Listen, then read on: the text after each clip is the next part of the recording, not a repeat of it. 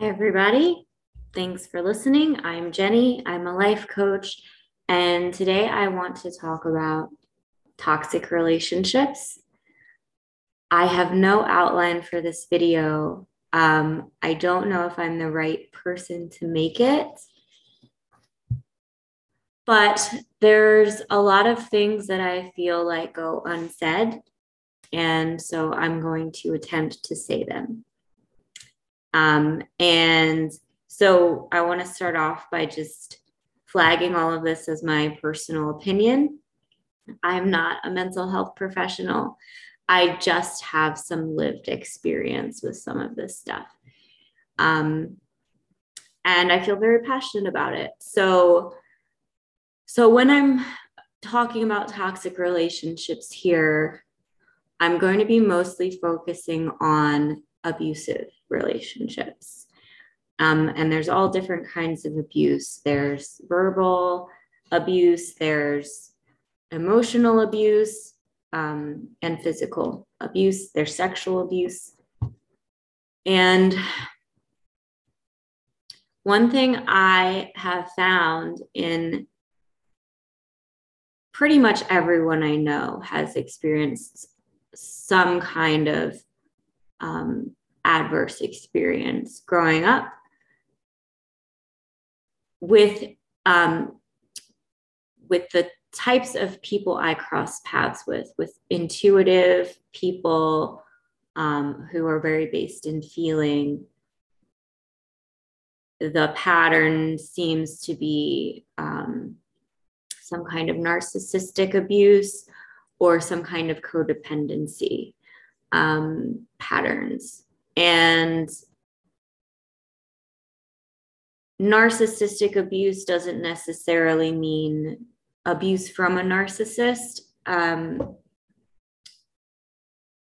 when you're talking about people who are abusive, I do think it's a spectrum. I think anybody can act abusive sometimes.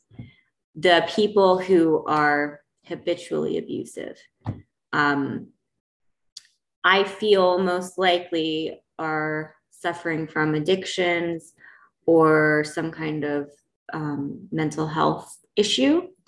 And sometimes that means narcissism, but not always. Um, and so a lot of empaths find ourselves in toxic relationships um, where there's codependency involved and things like that. And it's tricky.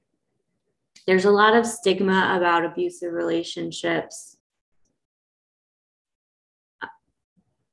It feels like society kind of has this message like, oh, I would never be in a, I would never let someone get away with that. I would never fall for someone who's abusive. I would never find myself in that situation.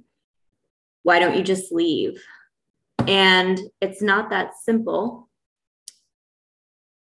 One thing about abusive partners is they don't reveal their abuse right away. Um, it usually happens gradually over time. It's been called boiling the frog. You put a frog in a pot with cold water and you slowly turn the temperature up and the frog doesn't realize that it's boiling. So people find themselves um, as victims of extreme abuse because they've been very, very slowly desensitized to the most extreme situations. Uh, and the other thing about about abusive relationships is people love to give advice and it's really not helpful. So, people who are in abusive relationships have been so disempowered. The trust they have in themselves has been severely injured. They are constantly being put down and believed to think that they don't know what's best. They don't know what they're doing. They're incompetent. And when people give advice, in a way, I think you're you're you're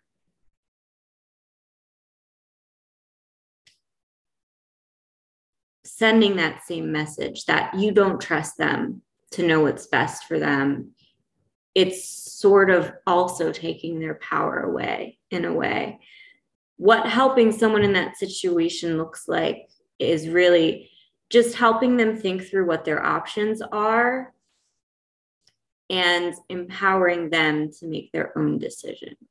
And I know that's hard because sometimes it's a safety issue. And again, you can be a safe place for that person to go. But when you give advice, it it kind of pushes that person away. It alienates them. They feel like they're going to be judged if they come to you, uh, and they need to feel like they can come to you with anything. So, as hard as it is, trying to not give advice. The other problem with abusive relationships is people have a habit of taking sides and dehumanizing the abuser. And that also is going to alienate the victim because a lot of empathic people they know that that person isn't all bad. They see the good in that person. With abuse, usually abusers were abused themselves. So when children are abused, little girls have a much higher chance of ending up in abusive relationships. When little boys are abused, they have a much higher chance of becoming abusers. And for people who are empaths, we see those lost little boys in these men. And I want to stop myself here because it's not always a man uh, being violent against a woman. And I really feel for the men who find themselves in these situations because all the languages for women, a lot of the resources are for women. I want to encourage men to seek out resources and try not to be discouraged if it feels like the resources are only for women. Some of them are, but not all of them. And women can be abusive too. I think it's less common for women, but I also think it's just underreported also because men just feel like there aren't resources or they're embarrassed to report it. So I think it's a combination. I do think it happens less often with women, but I don't think it's as little as we think it is. So, um, for the guys out there, I don't want you to feel excluded. So, statistically, little boys who are abused are more likely to become abusers. And we see those lost little boys and we feel for them and we can see all the pain that they're carrying around that's just looking for a place to go and it ends up being us. So and and again the same with with the same with reversed genders. So when you take sides and you dehumanize the abuser then that victim feels like they can no longer trust you because you're not seeing the whole picture. You're making it more black and white than it is. That is still a human who is in pain and suffering. So that's important. The thing that I would say to victims is it's not about you. It's not that you're not good enough a lot of these people have developmentally damaged brains. A lot of these people emotionally are developmentally are children. that's the emotional capacity they have. And if you think about how children act, they act the worst with the people they trust the most. So that's why everything gets directed at you. They see the parent sometimes as all good and sometimes as all bad. So that's you. You, the, as the favorite person, get treated as all good or all bad. You're help put up on a pedestal and then devalued the next day or hour. Everything is a trigger. Everything is a trigger. Uh, very impulsive, right? So I just want people to not take it personally. I think it's very easy to internalize abuse like we deserve it or we're not good enough or if we were enough then they would love us enough to stop that's not how it works. These people need professional help to get better. You can be absolutely perfect human and it's not going to be enough to heal someone who hurts people. They need professional help and they need to want it. Um,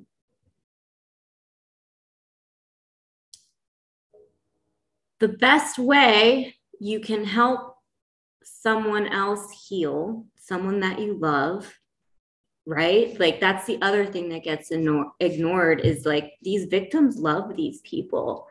And that love is real. And everyone tries to tell you that it's just a trauma bond. And while that can be part of it, if you grew up in a chaotic home then chaos feels familiar. You don't see it as toxic. You don't see it as abusive. You don't see red flags when they feel familiar. But that's not the whole story, right? Sometimes that's it. And you have your own healing work to do. So you're not seeking, your nervous system isn't seeking that chaos and that familiarity. But sometimes it is just love. And sometimes it is just a deep caring and concern for this person who is suffering. And it's not just one or two things, there's 10 things that go into it. There's so many nuances that don't get addressed. And uh, I really want to encourage people to use the resources that are out there. I have been through many therapists and the best therapist I ever had just happened to be a domestic violence counselor. That is not how I ended up with her. I didn't find this out until later, but she was amazing. And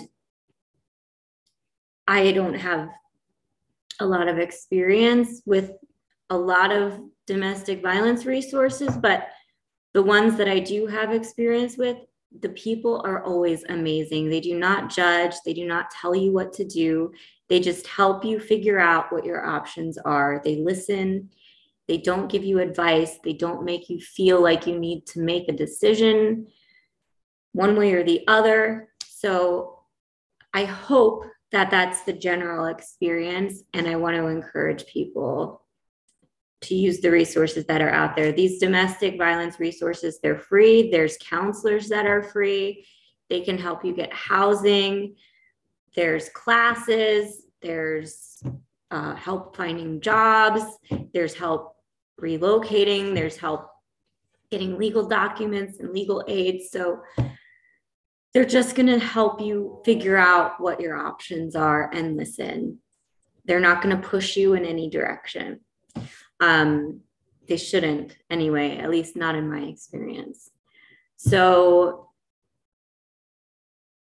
just to continue from there with the codependency things, empathic people, we kind of sh- shoulder this responsibility in helping helping these people heal and the best way that you can help these people is to help yourself and anything that you want of them is to go do that for yourself. If you want them to go to therapy, then you go to therapy. If you want them to go to a 12 step program, then go to Co-Dependents Anonymous. And that feels really unfair, right? Because you probably are healthy and you're not abusing people. And why should you have to do all this stuff? But it it's not really about them. It's about you. It's more of a self-care thing for you. And it's going to just empower you and strengthen you to do whatever you need to do to whether it's staying in your relationship or leaving, it's just going to give you all the tools and all this extra strength to do whatever it is that you need. And also keeping yourself safe or letting them hit rock bottom or letting them go to jail. I want to encourage people to think of that as an act of love for them because we can't think of it as an act of love for ourselves. Like we're kind of martyrs in that way. So you can think of those things as an act of love for them. If they're on the self destruction train and you're getting in the way, you're going to get hurt. And you don't know why they're choosing self destruction, but that is what they are here on this earth. That is their mission right now. And you just have to honor that that is their mission. And you have to let them hit rock bottom because these people are trying to reach a decision point and you have to let them. And that decision point might be going to jail, it might be getting evicted, it might be crashing their car. So if you find resources for them, they have to be ready, willing, and able to change. Some people will accept help if you can kind of show them the map of where where how they can get to where they want to go. But some people aren't ready. So all you can do is show them the resources and then let them take it from there. And then get yourself safe that can also be an act of love for them, right? Because they might want to get better, but they might just not be capable of it. And the more that they hurt you, if you're talking about people who, who do have guilt and shame and empathy and guilt, that just keeps them stuck in the cycle, right? They lose control of their emotions, they hurt you, then they're consumed by all this guilt and shame, then they go back into avoidance that shame is triggering for people who have abuse, right? Say that shame is probably the same feeling they felt when they were getting abused as a child. So now that shame, that shame and how they've treated you triggers them all over again, and then they hurt you again. It's just, it's just this toxic cycle that just keeps repeating. So to break the cycle, you kind of have to get yourself out of that situation. And I feel so much for, you know, the moms and the people who, who are suffering financial abuse, where he he or she is controlling all the money, or the the parents, the dads and the moms who you have kids, or a job that you can't leave, or kids you can't uproot. It's so much harder to come up with a plan on how to get yourself out of that situation and again, that's where the domestic violence centers can help you figure something out, figure out a plan. But a lot of people don't leave until they see it as they have to protect their kids or they see it as an act of love for the other person more than for themselves. Um, it's that martyr piece again. So you can reframe it as an act of love. You are getting out of the way. You are breaking this pattern, this guilt pattern that they're reacting to. If you're keeping yourself safe, then you're taking a lot of that guilt trigger out of the situation for them. And a lot of these people, if they change, if they change, they will not change until they have no other choice um, it's kind of it kind of has to be selfish when they start changing because they have still to learn empathy still. So it starts off with selfish reasons or they're forced to they get their back against a wall and then if they're able to heal then they learn to have the empathy. And then they become the person who would have done it for you but couldn't before.